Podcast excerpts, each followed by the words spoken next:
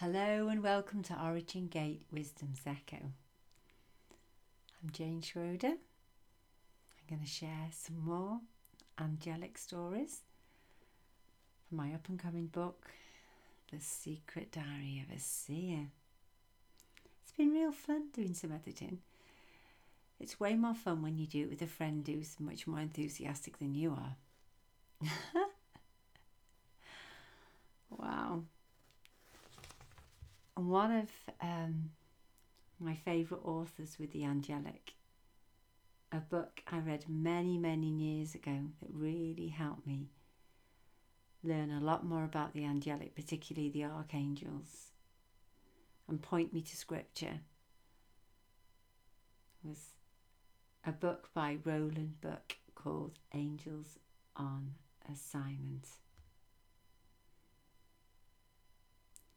And in the book, he talks about being called to something special.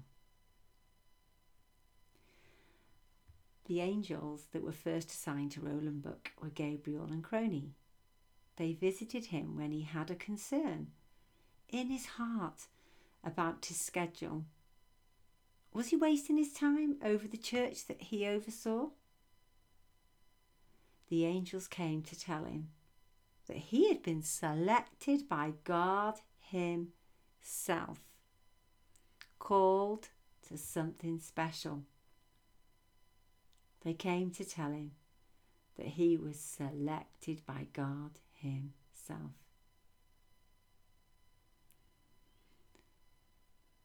We are called to something special. We have been selected by God Himself. And that book really inspired me to desire to position myself to encounter the angelic. To have much more engagements with them, to learn about them, to, to receive revelation, messenger angels. Remember the messenger that was delivered says, My God has sent his angels to shut the lion's mouths in Daniel 6:22. Daniel 6:27. He is a savior and deliverer and he works signs and wonders in the heavens and on the earth. He who has delivered Daniel from the power of the lions. He sent an angel. And I could share lots and lots of stories. And it's interesting that most of them are to do with my daughter and my family. That's interesting. Hmm, because he loves family. And one amazing recent thing that happened to us when we found out that we, I was going to become a nana, a grandma, I began to engage straight from the beginning, meaning I began to ask Yahweh and honour the angelic. And by faith, say to them, I honour you. I want to see you. I want to know you. And I quote scripture.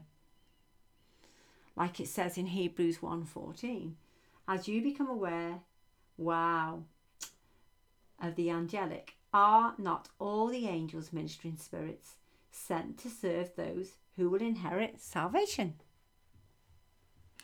I began to realize that there was a blue angel because this like blue fizzy like light would be around my daughter and it would just go like a firework, electric blue. So I began to sing a bit of fun Blue, blue, we love you, blue eyed baby boy. And this became a bit of a poem in the end. And even now, when he FaceTimes, my daughter FaceTimes, and she he sat on, on her knee, he smiles straight away when he sees my face because he knows my voice, he knows who I am. But I always sing this little rhyme Blue, blue, blue eyed baby boy, Arthur, blue eyed baby boy. And I've written a poem. Blue, blue, we love you, tall and true.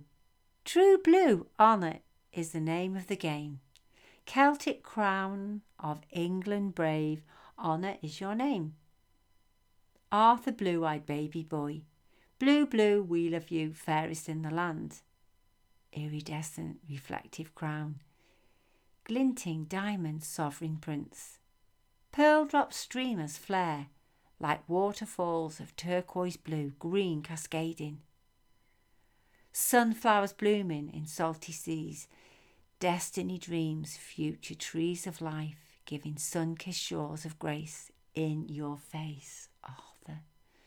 Blue, blue, blue eyed baby boy, born to be a king, to sing declarations over land and sea.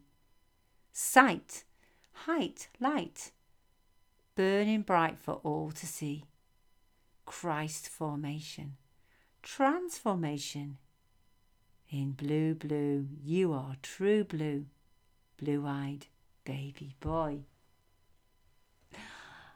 And he has blue eyes, bright blue eyes. This is a blue angel. And as I began to pray, I could see this angel was blue and it was all around Arthur. And I believe by faith.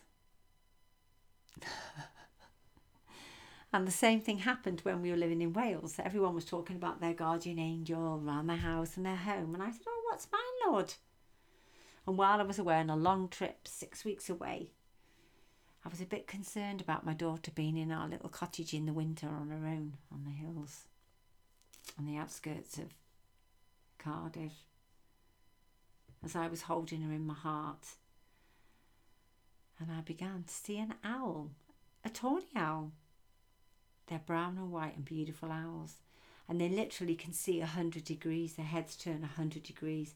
And I began to realise that this this owl, this angel, huge, great big wingspan, it sat on the roof, even over next door, and, and it, it looked out across our street. And we were up elevated on a hill and on a mountain. We could look down below and look around that as I honoured the angelic, I began to see the angel on the roof and see different dimensions in the spirit of the seen and the unseen realms.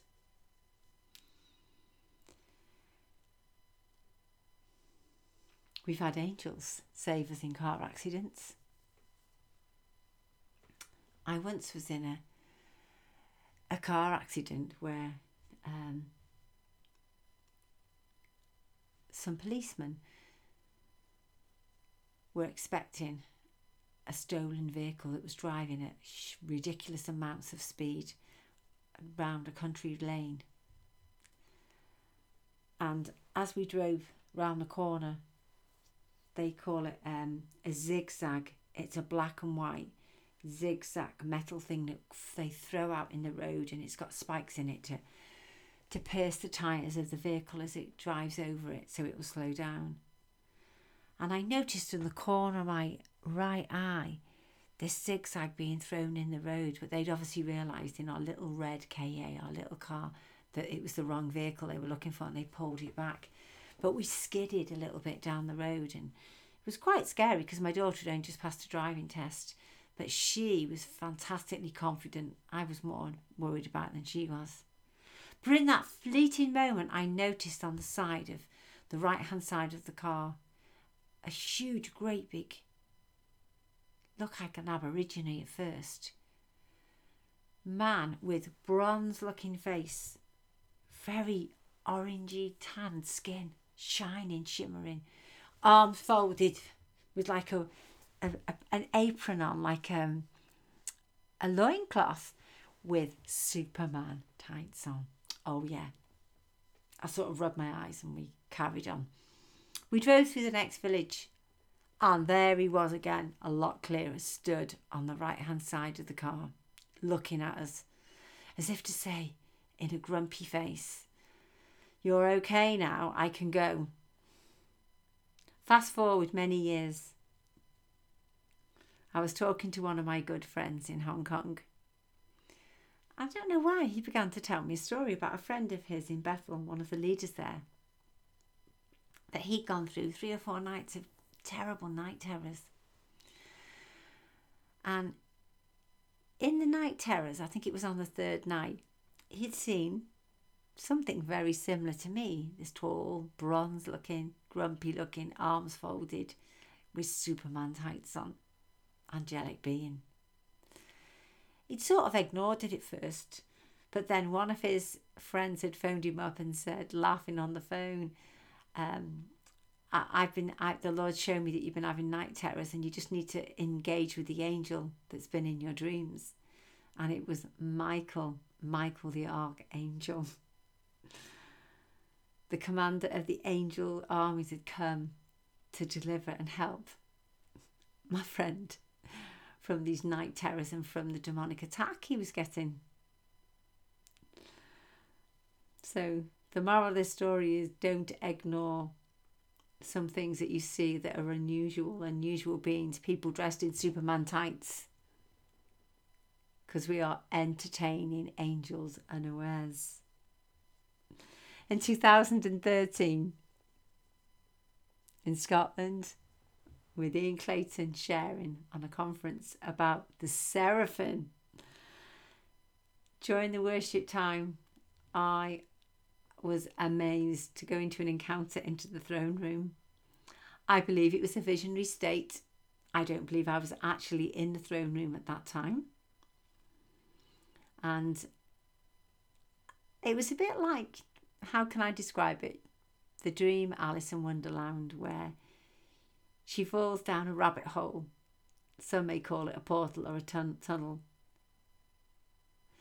And she goes very, very, very small in a room and then as she goes through the door into the room and stands up she grows really really tall and that was a bit like me i grew really small i slipped down this it's like a white light but as i i slipped into the white light into the place the throne room i began to grow big and tall in there it was bright white light i have never seen anything like it before that time Yes, it was very overwhelming. And yes, I did feel the terror of the Lord, the fear of the Lord. Wow. I sensed an unusual presence straight away, and something brushed past my leg on my left side. I turned to look, and there was this slender, muscular, furry, warm, brown lion Part of it felt fierce, but the other part felt friendly.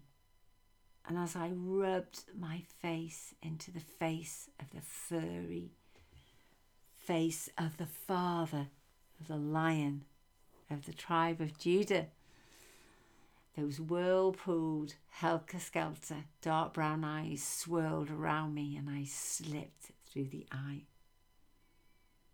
I was in a place now that I know that I partly was seeing what Isaiah saw in Isaiah 6. Ah, way, yes. The eyes, eyes, eyes, two huge wings covered this door that I now know is acacia wood. Blue, bright blue eyes, and as I looked, they followed me from one right to left and then left to right and I noticed one of the eyes was blood red. And as I looked at the eye, I slipped through the eye and I was in another dimension. This went on for a long time. As I slipped through this eye, I saw the seraphim with the coals, and one touched my lips, and I was surely ruined. The revelation came to me about the burning heart that not only had it washed my iniquities away and it had burnt my my um, sin away, but it was also about iniquity being cast away and never, never to engage it again. But also, it was about the burning coal of the burning heart of God. The seraphim, the cherubim, the holy, holy is the Lord God Almighty and as Isaiah saw in the vision. The six wings of fiery angels surrounding, ministering to the Lord, the servants, the agents of purification and holiness. I love it. The Hebrew word for seraph means to burn. The implications in Isaiah 6 1 to 2 about the seraphim, the angelic that are intendants around the throne of God Himself, burning with the love and the passion of God, proclaiming God's supremacy, His supreme glory is holiness, being set apart and sanctified unto God, unto Yahweh, unto the Lord Himself.